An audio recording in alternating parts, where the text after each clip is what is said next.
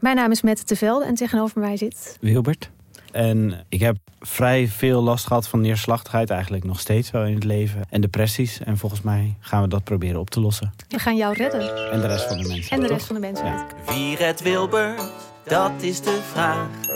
Wie helpt hem bij de kwesties en problemen van vandaag? Luister naar Wie redt Wilbert en de rest van de mensheid. Een podcast van de VPRO voor NPO Luister.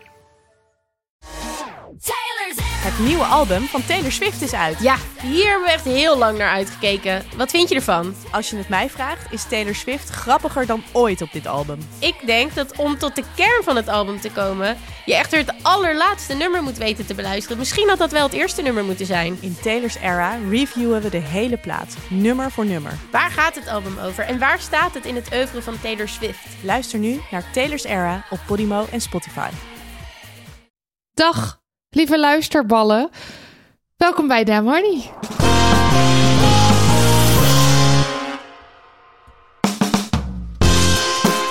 De podcast over shit waar je als vrouw van deze tijd mee moet dealen. Mijn naam is Marilotte. En ik ben Nidia. Hallo. Eh, ja, dit is aflevering 124. Klopt, en wij dachten, we nemen Ja. op zaterdagochtend op. Normaal gesproken staat onze podcast al een aantal uur online. Ehm, maar met de reden, dan kunnen we als vanouds samen gezellig aan één tafel de podcast opnemen. Ja, En toen? ik had daar erg veel behoefte aan wel, want ik dacht de hele tijd, "Ugh, ik, word, ik, ik heb geen, mijn voorkeur gaat niet uit naar afstand. Maar toen kreeg de meid die ik niet ben, maar de andere, die kreeg corona. Ik kreeg corona. Ja, dus jij was in Spanje. Ja. Je zou terugkomen gisteravond.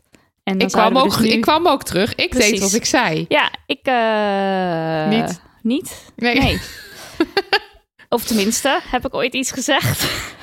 Jij hebt gezegd, we gaan het lekker samen opnemen, samen in de ruimte. Oh, en ja. toen kreeg jij Maar ja, je zou het ook zo kunnen zien. Jij komt niet. Ik bedoel, ik zit hier gewoon aan de... Ja, dat is waar. aan de dat Is tafel. waar. Ik, ik kies ervoor om niet met jou in één ruimte te zitten, Ja, want nee. jij hebt corona. Het is, ja, eh, nee. het is gewoon heel, eh, heel vervelend. Maar het is niet al... Nou ja, eigenlijk, het, het is... eh, ik voel me verder best prima. Dat is het probleem niet zozeer. En ehm, ik heb ook verder geen mensen gezien. Dus ook niet verder andere mensen aangestoken. Dus dat is ook prettig. Maar ehm, de Women's March is morgen. En daar Ja. kan... Of nee, sorry, de Feminist March. Moeten we nog even aan Ja. wennen.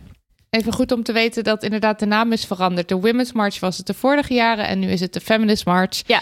En Eh, wat alleen maar fantastisch en goed Ja. is en zo. Maar ik moet er nog even aan wennen. Dus ik zeg het af en toe nog verkeerd. Maar goed, eh, de podcast. We gaan eh, de Dem Money Yes en No doen. Maar eerst een leuk bericht. Een leuk bericht. En die kregen we van Nienke. En die gaat als volgt. Hoi meiden, ik beluister nu jullie uitzending over sekswerk en shit. En hoor net de brief van Jasmin voorbij komen. En die brief die ging over eh Jasmins eh, angst voor klusjes mannen over de vloer. Want daar had ze eh, vervelende ervaringen mee. Omdat er de hele tijd ook opmerkingen gemaakt worden over haar uiterlijk. En dat ze knap is en zo. En dat, daar voelde ze zich heel erg vervelend bij. Want ze Ja. werd een beetje lastiggevallen. Dus ze kreeg ook een beetje angst voor gewoon vreemde mannen over de vloer. Ja. Ehm, en dan schrijft Nienke, dit is één van de redenen, dus de brief van Jasmin, één van de redenen waarom ik vrouwenindekeuken.nl ben Nee, gestart. nee, nee. Die brief van Jasmin niet. Toch? Nou, oké, wat Jasmin beschrijft in die haar brief. beschrijft. Ja, precies. sorry. Ja, Niet Jasmins brief. nee. De, brie- de shit die Jasmin beschrijft in haar brief. Dit is een van de redenen waarom ik vrouwenindekeuken.nl ben gestart. Ik werk al erg lang als meubelmaker en heb veel te maken met rare situaties in de mannenwereld.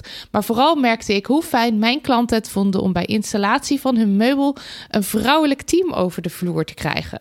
Nu had ik van tevoren verwacht dat vrouwen in de keuken wel heel veel aanvragen van vrouwen zou krijgen. Maar dat is niet het geval. We krijgen zeker 50-50 aanvragen door mannen en door vrouwen. Luisterend naar jullie aflevering vraag ik me nu ineens af: zouden mannen ook last hebben van mannetjesangst? Tussen aanhalingstekens. Dus zouden ze zich geïntimideerd voelen? En is dit dus niet een breder ervaren probleem dan enkel door vrouwen?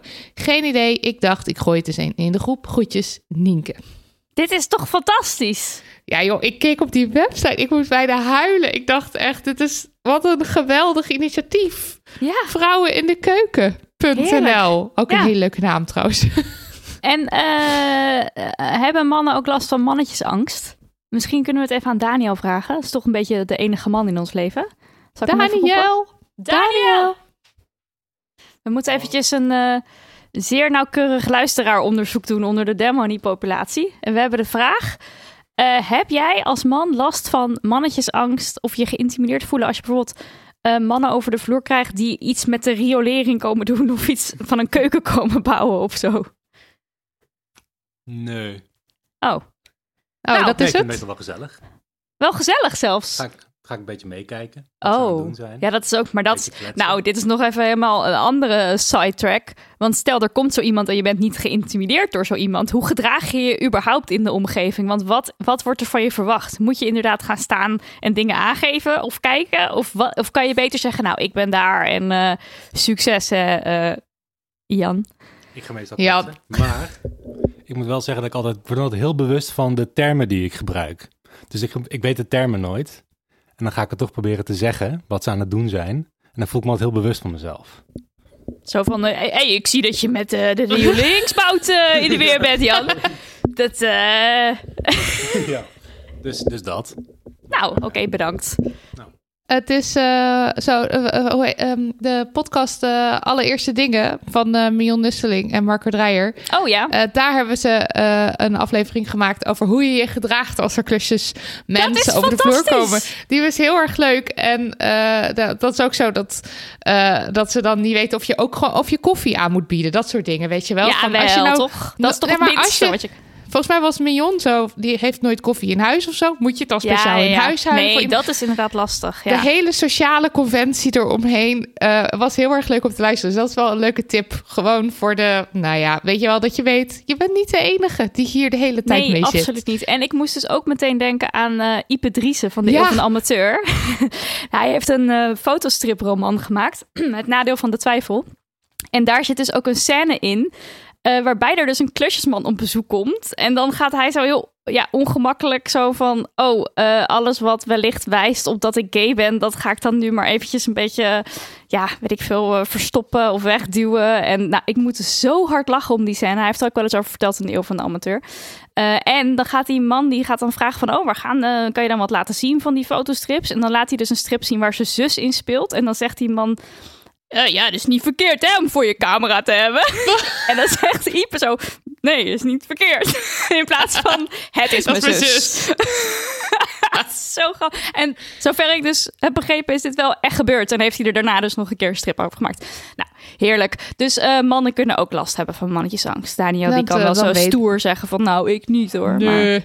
ja. Ik denk dat die, wacht, ik denk dat die versie van dus helemaal gaan meepraten en zo, dat is natuurlijk een versie van angst. Eh, zo van eh, laten zien van ik weet ook heus wel. Ik kan ook Ja. heus wel mijn eigen riolering fixen. Ja, Heb ik jou niet voor nodig dat je er nou toevallig bent met je rioleringsbout. ja, nee, kan. Oké.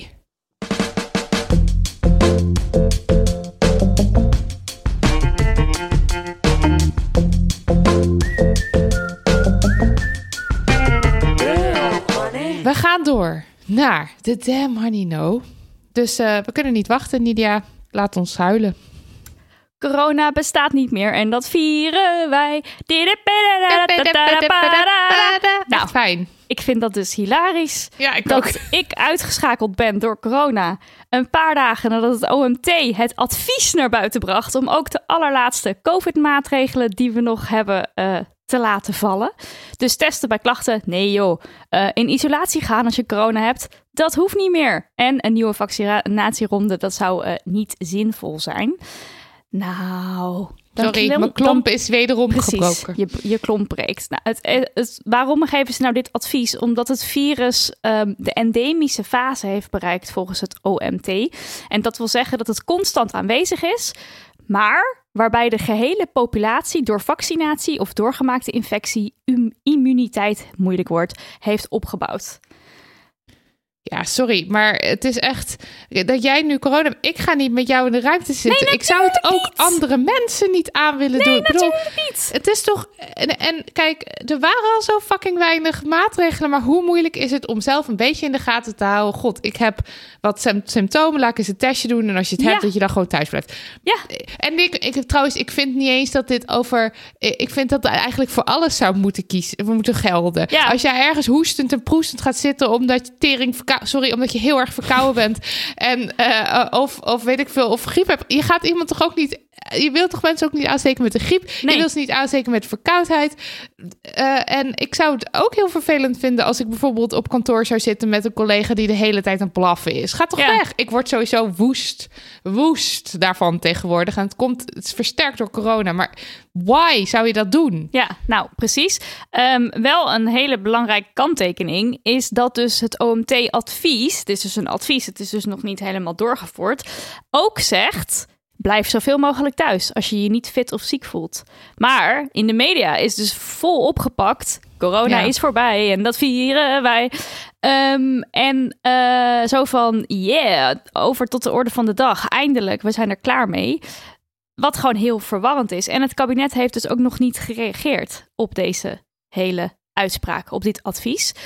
Ehm, maar weet je wat ik ook wel apart vind? Van ehm, als je je niet fit of ziek voelt, blijf thuis. Maar als je dus tegelijkertijd gaat zeggen van je hoeft je niet te testen. Kijk, ik had iemand in mijn omgeving waarmee ik in een auto heb gezeten die corona had. En dus ben ik Heb meteen gaan testen. Maar ik voelde mij niet zo ziek dat ik dacht, ik moet nu. Want ik had eigenlijk heel weinig klachten. Ik had weinig eh, last. En verder, wat gedurende de week is er wel wat meer, zijn er wel wat meer klachten bijgekomen. Neusverkoud. Gewoon eigenlijk de. Ja, de, de lichtere symptomen. Vergeleken met vorige corona die ik had, is het veel lichter bij mij. Maar ik vraag me dus af, als ik niet zo duidelijk had geweten van ik ben in contact geweest met iemand, had ik dan een test gedaan? Had ik het dan geweten? De- Het, het lijkt me gewoon heel goed om te blijven testen. Want zou ik thuis zijn gebleven? Ja, precies. Eh, zeg maar, wanneer is, voel je je niet fit genoeg om dan te zeggen, blijf dan thuis? Snap je? Ja, ja. Dus komt blijf maar gewoon testen. Ik snap ook echt niet, weet je wat, dat testen, dat is toch echt het minste wat we kunnen doen. Want er, er zijn al nauwelijks maatregelen meer. In het OV hoef je al geen mondkapje op. Eh, in het ziekenhuis niet, bij de apotheek niet. Op plekken waar dus mensen eh, komen, of soms, ja, die, die moeten daar soms heen. Die weten van, oké, ik loop extra risico. Die kunnen eigenlijk al nauwelijks naar dit soort plekken toe, maar ze moeten wel. Eh, en dan zelfs dit ook al niet meer. Ik snap het gewoon niet. Nee, ik snap het ook niet. En ehm, toen ik met eh Cato met de trein naar Spanje ging, toen was het zeg maar in Nederland eh, niemand mondkap. Frankrijk, eh, toen in Frankrijk mensen instapten, daar kwamen al mensen met mondkapjes op. Toen reden we in Spanje. Toen zette iedereen zijn mondkap op. En toen dacht ik, hey, is het hier nog, is het hier nog verplicht? Wat heerlijk. Want ik had sowieso een mondkap op, want ik vind het, er waren, zaten weer zoveel blaffende mensen. Dus ik stond Ja. alweer hevig ogenrollend met mijn mondkap in die trein.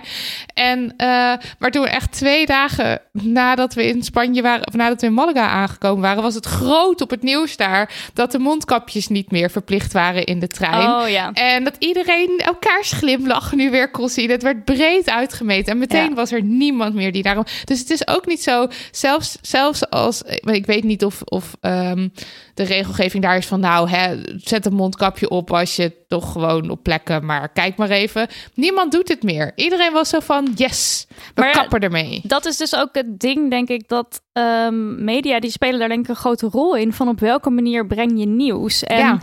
Eh, dat is met dit advies dus ook. Want je kan eigenlijk toch beter hameren op... ehm, misschien heb je er minder last van, jij als persoon, van je corona. Zoals ik dat nu ook heb.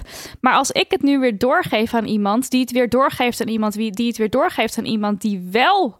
eh, een groter risico loopt. Of dat je het niet eens weet van jezelf, hè, dat het een groter risico bij jou heeft om eh, corona te krijgen. En dan hebben we het nog niet eens over long COVID gehad. I know. Echt. echt. Eh, en over, over wat, wat corona eh, wellicht eh, met je lichaam doet, waarvan we dat nu nog allemaal niet precies weten. Het is, nou, ik. ik Maar het is ook, ook- als, ik het, als ik het over long covid heb met mensen, met gewoon maar random mensen, dan lijken mensen ook niet echt te weten wat het is. nee, dat klopt. Wij hebben er natuurlijk een aflevering over gemaakt. Ik, ik, Wij zitten er ook ken ook mensen die het hebben. Ik volg mensen die het hebben. Ja, dat is ook wel zo. En als je dat niet weet, dan. Ja, dan heb je misschien ook wel helemaal, denk je ook, nou prima, dan krijg ik toch even die corona. Joh, Ja, maakt mij het uit. Ja, nou ja. Ehm, maar er, er was dus eh, was ook naar buiten gekomen hè, dat er dus eh, drie op de vijf van de long-covid-patiënten die na twee jaar eh, nog steeds ziek is, wordt volledig afgekeurd door het UWV. En dat neemt dus niet mee of die andere twee van de vijf dan ook heel erg ziek zijn, maar niet afgekeurd worden. Snap je Ja. wat ik bedoel? Dus Mhm. of het bij het UWV ligt of dat ze dus minder ziek zijn. Eh, en in die statistieken missen bijvoorbeeld ook mensen die dus vanuit zichzelf al minder zijn gaan werken. Zo van, nou, ik werkte al vijf dagen, ik ga nu drie dagen werken. En dan de rest van de dag lig ik eigenlijk plat eh, op bed of op de bank, want ik ben dan gewoon helemaal kapot van het werken. Dat zit allemaal niet in die cijfers. nee. Er is gewoon weinig onderzoek ook nog steeds naar eh long-covid. Ehm, wat sowieso anders moet. En ook kennis die er al is over ME. dat moet allemaal meegenomen worden. En waar, weet je wel, wa- waarom gebeurt het niet? En waarom gaat het er zo weinig over? En ook Marion Koopmans, die werd dan op Twitter, zei iemand van... oké, maar long-covid dan? En dan zei ze long-covid, dubbele punt, ongemak. En dan zo echt zo, het zei ze dat? ongemak. Ja, en ik weet niet of ze dan bedoelt van... het is een ongemak om het te hebben... of meer van het is een ongemak qua Dat het bestaat. Oh, ja, zo, ik weet niet. Maar ik vond het ook heel respectloos naar mensen die eh, dus inderdaad al twee jaar thuis zitten. Waarvan ook heel veel mensen in de zorg, hè, die in de zorg eh begin, te- begin corona daar eh, hebben gewerkt. Het, het risico was heel groot om corona te krijgen. Er waren nog geen vaccinaties, niks.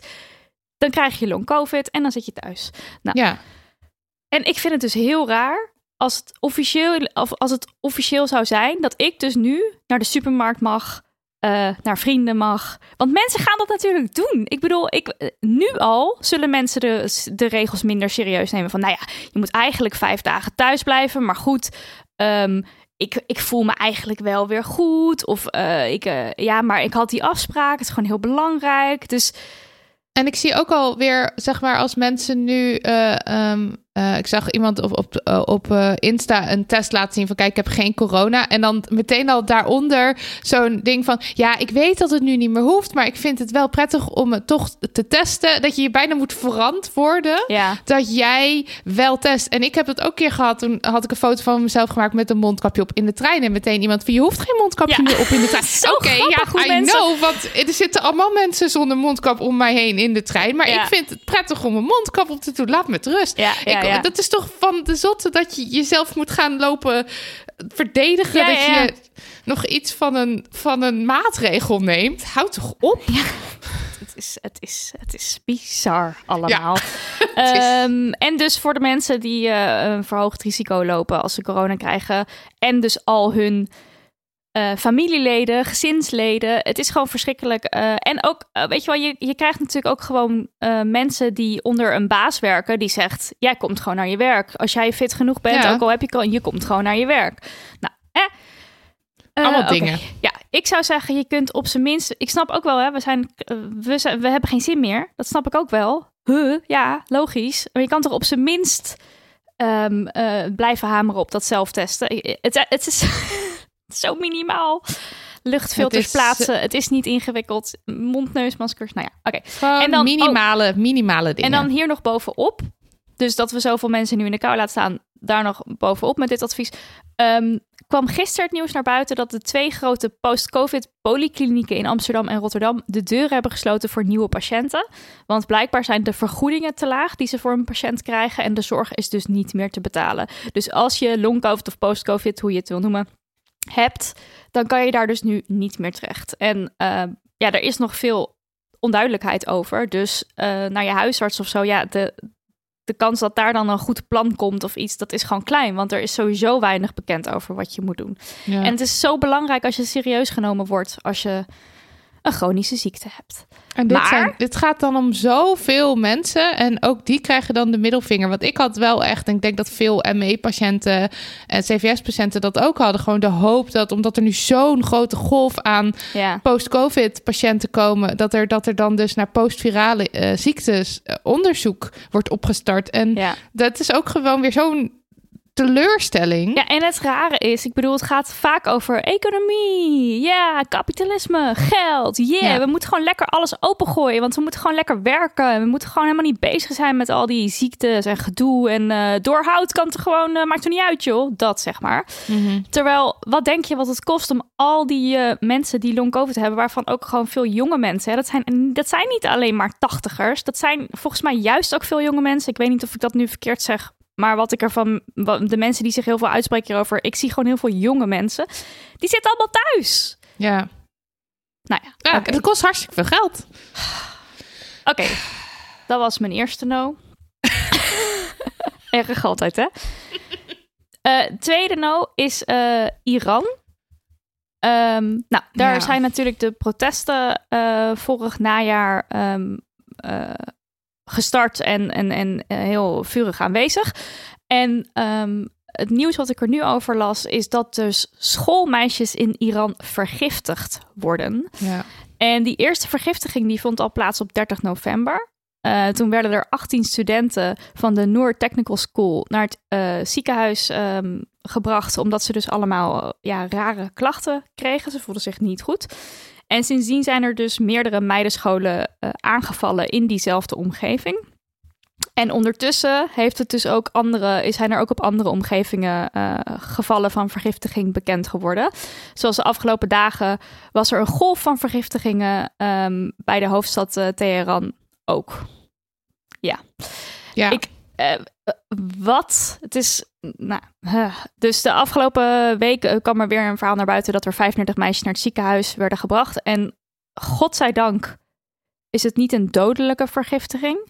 Dus de meiden die kunnen wel geholpen worden en eh, ze verkeren dan wel buiten levensgevaar. Nee, En- maar het is echt genoeg om heel veel angst aan te jagen natuurlijk. Precies. En dat is dan ook precies ehm, wat nu de vermoedens zijn. Namelijk dat het gaat om eh, daders die eh, meisjesscholen willen dwingen om de deuren te sluiten. En ja. Ja. wat zou jij doen als je een dochter hebt of als je zelf een jonge meid bent? Ga je naar school? Durf je dat dan nog? Het is natuurlijk een uitstekende tactiek om te zorgen dat mensen eh, lekker thuis blijven en niet naar school gaan. En daar is dus natuurlijk ook weer veel onduidelijkheid over, want de minister van Volksgezondheid die zei zondag dat bepaalde figuren willen dat scholen dichtgaan en dan vooral meisjesscholen. Maar later zei hij dan weer, mijn woorden zijn verkeerd begrepen. Ehm, dus weet je wel, we- en de verdachten zijn ook nog niet in beeld. Van, wat is er nou precies aan de hand? Wat speelt er nou? En ik las ook in een stuk van The Guardian dat eh Masih Alinjad, dat is een eh, eh, human rights activist, een mensenrechtenactivist uit Iran, ehm, vermoedens uitsprak van het is een soort wraak ehm, om, eh, omdat de, de opstanden, omdat de meisjes, meiden daar natuurlijk een hele grote rol in spelen. eh, om te laten zien van ja, eh, fuck you. Ja. En dan krijg het- je nu want- dit op je bordje. En het is goed, het is gewoon goed om je te realiseren, want we hebben er natuurlijk wat aflevering, we hebben er twee keer, twee keer in de aflevering aandacht aan besteed, maar daar is het nog steeds de realiteit. Die Ja. Revolutie Heel daar veel en mensen de ook opstanden. geëxecuteerd in de, die eh, gevangen zijn genomen. Ja. Ja. het is, eh, en ook de meest verschrikkelijke verhalen komen voorbij over wat er gebeurt met mensen die opgepakt worden. Ehm, ja, het is allemaal, het is gewoon allemaal nog heel erg eh, gaande. gaande, Ja. ja. Ehm, en ehm, eh, deze mensenrechtenactivist, die, nou, die zei zoals altijd van... Spreek je uit, weet je wel. Laat de wereld weten van dit gebeurt. En we moeten het niet pikken. Er worden gewoon meiden nu vergiftigd op school. Ja. Wat? Eh, en ik wou nog even een documentaire of een aflevering van Frontlinie eh, tippen van Berry Shalmashi, die ook bij ons te gast is geweest. Of tenminste, zij heeft eh, kort iets over de opstand verteld een aantal ehm, maanden geleden in onze aflevering. Filmmaker is ze. En zij bezocht de Iraans-Koerdische oppositie voor dus een aflevering van eh, Frontlinie. En die aflevering die heet Aan de rand van de revolutie. En die wordt komende donderdag uitgezonden, 9 maart. Op NPO 2 om vijf voor half negen. En ze heeft met allemaal mensen gesproken die dagelijks met de opstand in Iran bezig zijn, maar die dus moesten vluchten. Dus die eh, eh, niet meer ja, op de, in de frontlinie kunnen staan. Of hoe zeg ik dit? Ja, ze- maar ze, ja. ze, ze- voor, voor, met gevaar voor eigen leven zouden ze, ze zouden daar niet meer kunnen zijn, want dan Ja. is hun leven in gevaar. eh, en dan, ja, ze gaat in gesprek met deze mensen en ze is dus heel dicht bij de opstand eh, gekomen voor deze aflevering. Ja. Dus nou ja, Nou, dat is een ga die tip. kijken. Ja, zeker. Hooggeëerde types mag ik uw aandacht voor onze sponsor. Terug van eventjes weg geweest, Theater Rotterdam. En nu met de voorstelling The Story of Travis. Ja, mensen. We, we hebben zoveel geluk, want we mogen de hele Ja. tijd fantastische theatervoorstellingen aanraden. Dus wij meteen weer kaarten kopen. Ja, de We gaan gewoon van onze eigen reclames gaan we Ja, zelf gaan wij de kaarten precies. kopen. En dan dus denk dat zegt op zich wel de iets. gehele Damn Hardy inkomsten gaan op aan theater deze maand. Ik bedoel, we are not sorry. Ik vind het helemaal geweldig. Nou, ik zag als eerste staan dat het, eh, dat het stuk geschreven is door Esther Duisker. Nou, ik heb vaker stukken van haar gelezen en toen dacht ik al, oké, let's go, we gaan. Ja, en toen zag ik nog, het is geregisseerd door Romana Vrede. En toen dacht ik ook, nou, dat is nog een extra reden. Eh, de initiatiefnemers zijn vijf zwarte vrouwen van, van de Story of Travis. Eh, en dat is een unicum in het Nederlands theaterlandschap. Maar waar gaat het dan over? Ah. The Story of Travis vertelt het verhaal van de Amerikaanse Travis, die als tiener zijn geboortestad Chicago verruilt voor een nomadisch bestaan. Nou, hij wordt verliefd, hij krijgt kinderen, hij bouwt een leven op eh, in Nederland. En eh, later, op 78-jarige leeftijd, dan keert hij terug naar Chicago. Daar bezoekt hij zijn familiegraf en dan blikt hij terug op zijn leven. Ja, en we hebben de voorstelling dus nog niet gezien, maar ik verwacht een levensverhaal aan de hand van, eh, van terugblikken en van dialogen. En eh, er is een grote rol weggelegd voor familie. En het stuk is gebaseerd op een Broadway-klassieker uit 1959, A Raisin in the Sun, eh, door Lorraine Hansberry. Ik heb nog een mooie quote voor jou ook, uit de beschrijving van de voorstelling. Over het belang van het hebben van dromen, het laten gelden van je stem in een wereld die niet voor jou lijkt ingericht en het vinden van een thuis. Ik kijk er naar uit. Ja, ik ook. En we gaan weer in de middag, hè? Ja, heerly de peerly voor jou, hè? The Story of Travis gaat 11 maart in première en daarna toert hij lekker door het land. Ga naar www.tr.nl slash Travis voor de speellijst eh, en om tickets te kopen. Ja, en even voor de goede orde, ze hebben dus ook gewoon voorstellingen in de avond. Ik bedoel, Nidia die wil dan heel graag gewoon in de middag, maar in de, de- avond kan ook. Voor de nachtdieren die na Ja, achter nog hun huis uitkomen. Oh, Nidia, jij sul.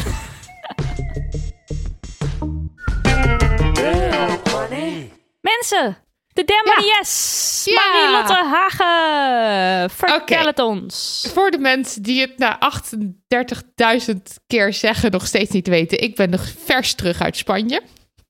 En eh, behalve de zon en de zomerwijn op het terras... eh, lof ik eh, Spanje ook vanwege een aantal nieuwe wetten... die er deze maand zijn doorgekomen. Of Nou, dan ga je toch in maand. Spanje wonen? Hè? Nou, misschien doe ik dat wel. Ja, misschien doe ik dat wel. Eh, ja, nee, in februari, niet deze maand. In februari zijn er een aantal wetten. Oh ja, we zitten alweer in maart. I know, het gaat zo snel. Wacht, ik ben weer buiten adem. Oké, in februari zijn er een paar wetten doorgekomen. Ehm, en ik ga die nu eventjes benoemen, want ik vind het toch wel best wel tof. Ehm, Spanje verruimt, verruimt een aantal wetten op het gebied van gender zelfbeschikking en abortus en betaalde menstruatieverlof. En dat betaalde menstruatieverlof, daar hadden we het vorige zomer al even over. Eh, dat is nu dus ook officieel. En het parlement in Madrid is akkoord gegaan. Het gaat om twee wetspakketten waar verschillende wijzigingen onder vallen. Ten eerste is het pakket je baarmoeder, zo noem ik het maar Het eventjes. pakket, je Het pakket baarmoeder. Baarmoeder. Ja. ja. En daar valt bijvoorbeeld het menstruatieverlof onder. Dus als je hevige pijn lijdt tijdens je ongesteldheid, dan mag je je voor ziek melden. En niet de werkgever, maar het sociale zorgsysteem van Spanje draagt dan de kosten. Nice. En eh, je hebt wel een briefje nodig van een arts die dan zegt: Jij bent ziek. Maar we weten inmiddels ook dat dat voor alle ziekmeldingen in Spanje geldt. Dus ik vind het juist ook wel tof dat het dus gelijk getrokken wordt aan alles. Ja. Het wordt serieus genomen. Tenminste, dat idee heb ik daarbij. Ehm, dan is er ook nog een wijziging die zegt dat scholen en gevangenissen gratis menstruatieproducten moeten aanbieden. Wow, ik heb er dus nooit over nagedacht dat je in de gevangenis je eigen menstruatieproducten zou moeten betalen. Ik weet eigenlijk helemaal niet of dat in Nederland zo is. Nee, ik weet het Zal ook wel, niet, maar, maar- blijkbaar is het op plekken dus wel zo. Want, Want is, in, Spanje was het blijkbaar wel zo. Ja. En nu hoeft het niet meer. Oké.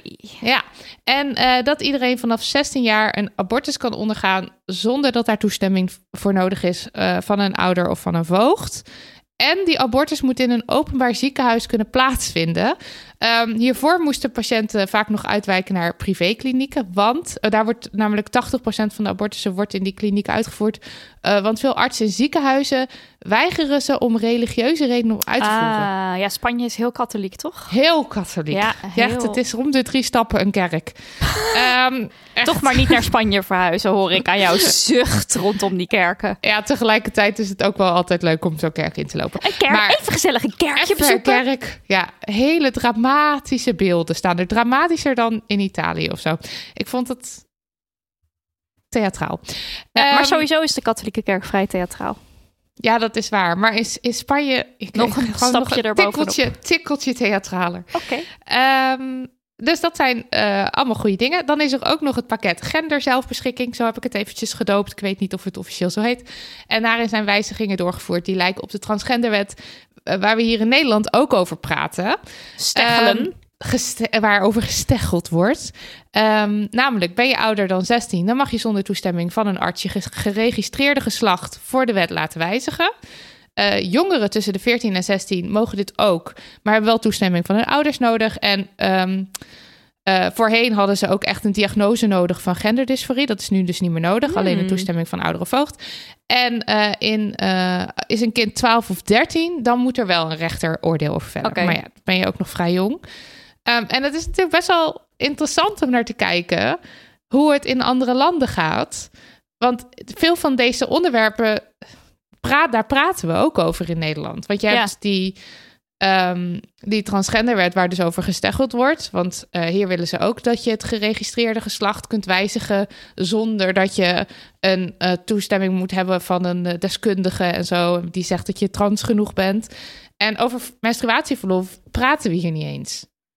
Nee, maar dat is natuurlijk hier ook anders. Als in, als jij je ziek meldt, dan Ja, heb je geen briefje je nodig. hebt geen briefje nodig. Je be- dan ben je gewoon, ja, als jij zegt, kan niet werken, want ik ben ziek. En of dat nou door je menstruatie komt of niet, Nee, precies. dat, Dat, maakt dan in principe niet uit. Maar inderdaad, het, het ding van kijken naar hoe andere landen eh, zaken aanpakken. Ja, dat is wel ja, goed, ook om van te leren. Want eh, Spanje heeft dus sinds 2020 een linkse overheid. Eh, op het ministerie van Gelijkheid zit een progressieve minister. Zij heet Irene Montero. En zij is ook degene die al deze pakketten heeft... de wereld, het pakket Je Baarmoeder en het pakket eh, Gender Zelfbeschikking heeft zij allebei eh, bedacht. Of Ja. zij heeft ze ingevoerd. Nou ja, ja. Eh, uiteraard ook weer met veel bezwaren van de rechtse kant. Eh, ehm, maar omdat de meerderheid daar links is, komen deze wetten er wel door. En het is ook wel. ehm, want kijk, ze heeft bijvoorbeeld. We zagen toen we ehm, bij cafés waren ook heel veel de sticker solo CAC. Ja. CSC. Nou ja, alleen ja is ja. En dat Kato en ik dachten, oh wat goed, want ze zijn hier dan ook bezig met zo'n ehm, met zo'n campagne van eh, iemand moet echt ja over, over consent. En je kan, je, je kan gewoon veel leren van andere landen, denk ik. Dus dat is goed om er naar te kijken. En ik had ook laatst in die eh, podcast over femicide, die ik al eerder hier had aangeraden. Hoe heet die nou ook weer? Vrouwenmoord, geloof ik. Ja. Daar ehm, ging het namelijk over hoe andere landen ook eh, maatregelen treffen tegen femicide. Dus bijvoorbeeld een land waarbij je kunt opzoeken ehm, van je eh, toekomstige partner of je partner of die een strafblad heeft, zoiets. Nou, er zijn natuurlijk allerlei privacy dingen waardoor je kan zeggen dat willen wij in Nederland niet. Maar ze gaven toen allemaal voorbeelden van dit zijn dingen die andere landen actief Doen. doen. En eh, dus niet alleen dit voorbeeld dat ik net gaf, maar ook andere voorbeelden. En dan denk ik van, je kan daar zoveel van leren. En soms dan voelt een probleem mega groot. Van hoe de fuck gaan we dat nou oplossen? Zoals femicide of seksueel geweld.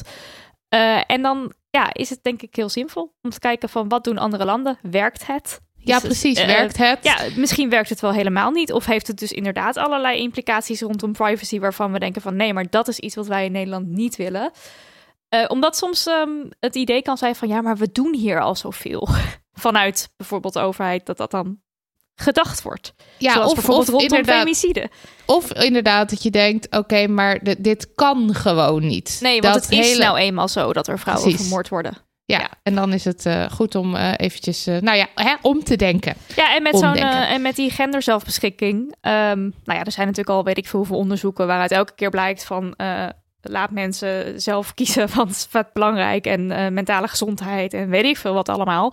Eh, maar als je dan zo'n wet doorvoert en je ziet van, zie je nou, het is gewoon, werkt gewoon top. Is ook weer een goed voorbeeld voor landen die er nog moeilijk over doen. Ja, precies. Dus ja, belangrijk en goed Dus- om te kijken hoe andere landen dingen aanpakken. Precies. En dan hebben we ook nog eventjes aandacht voor de Feminist March. Want Ja, er komt... morgen. eh, morgen, jee. Eh 5 maart ehm, om 1 uur vanaf de Dam eh, begint de Feminist March. En lieve mensen, wat is nou een beter moment om je uit te spreken tegen shit... en voor gelijke rechten en kansen voor iedereen dan bij de Feminist March.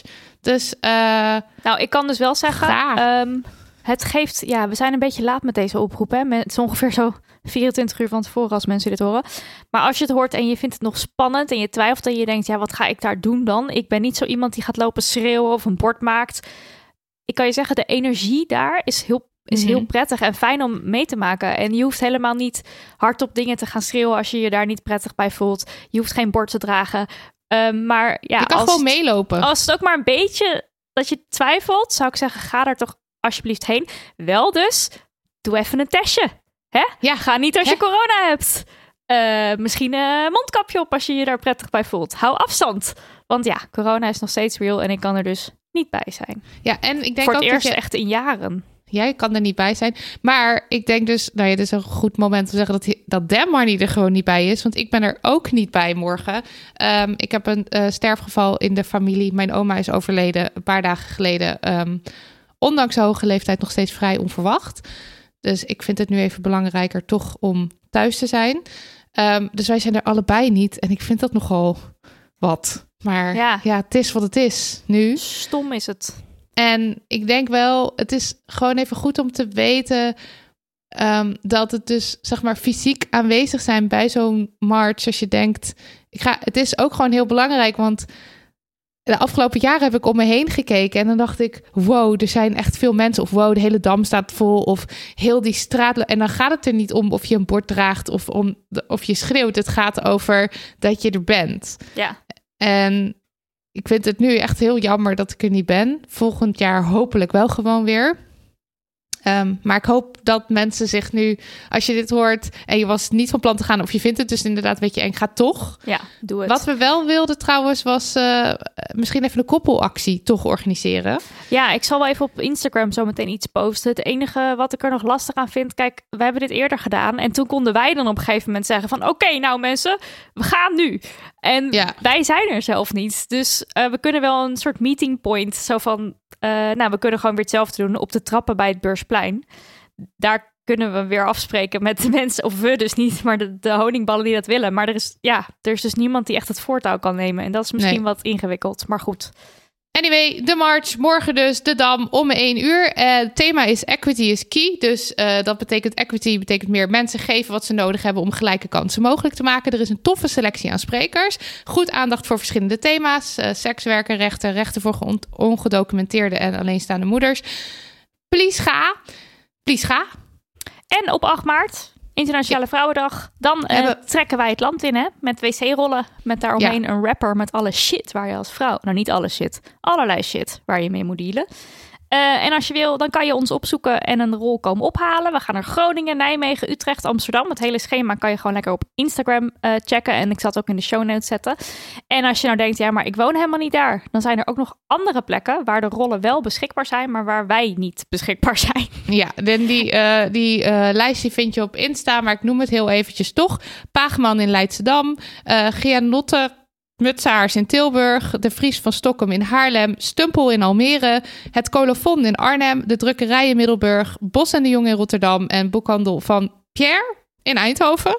Pieren, Ja, ik, denk ook. altijd, ja, pieren, Pieren. volgens mij. Want iemand zei het een keer tegen mij, toen dacht ik, vampieren? Als in de wezens met scherpe tanden die niet zomaar naar binnen kunnen tenzij je ze uitnodigt.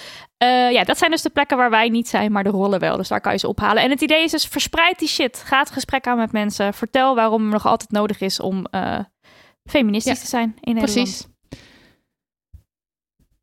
Dit was... Wacht, nee. Ik heb nog één ding. Want na de Feminist March Oh! Ook alvast in je agenda zetten. 18 maart, de landelijke demo samen tegen racisme en discriminatie. Vanaf 2 uur op de Dam. En Ja. omdat onze volgende aflevering pas volgende week online komt, dacht ik, ik zeg het nu maar vast. Heel goed. Dus 5 maart, eh Feminist March. 18 maart, een landelijke demo samen tegen racisme en discriminatie. Ja, dan mag je hem nu gaan afkondigen. Dan was dit aflevering 124. De show notes vind je op dammoney.nl slash aflevering 124. En eh, over een paar dagen verschijnt daar ook eh, het transcript. Daniel van der Poppen, Lucas de Geer, Liesbeth Smit, bedankt schattenpoezen. Transcriptpoezen ook bedankt. Marleen, Marlou, Marloes, Elise, FQ, Shura, Melissa, Barbara, Joan, Fenna en Sabine. Amber Script, bedankt dat we jullie software weer gratis en voor niks mochten gebruiken. Mocht je luisteren, het account het te goed verloopt bijna. En ik zou wel meer willen als het even kan. Yay! Maar Nou, love you! ook. Stuur ons mailtjes met post en levensvragen en dilemma's en zo. Dat vinden we leuk. Kan naar info.damhoney.nl. Ja, doe dat, want dat vinden we echt leuk. Ja, en of niet natuurlijk, maar Oh. doe het wel. Maar of niet. Nou, zelf weten dan maar. Ja, zelf weten.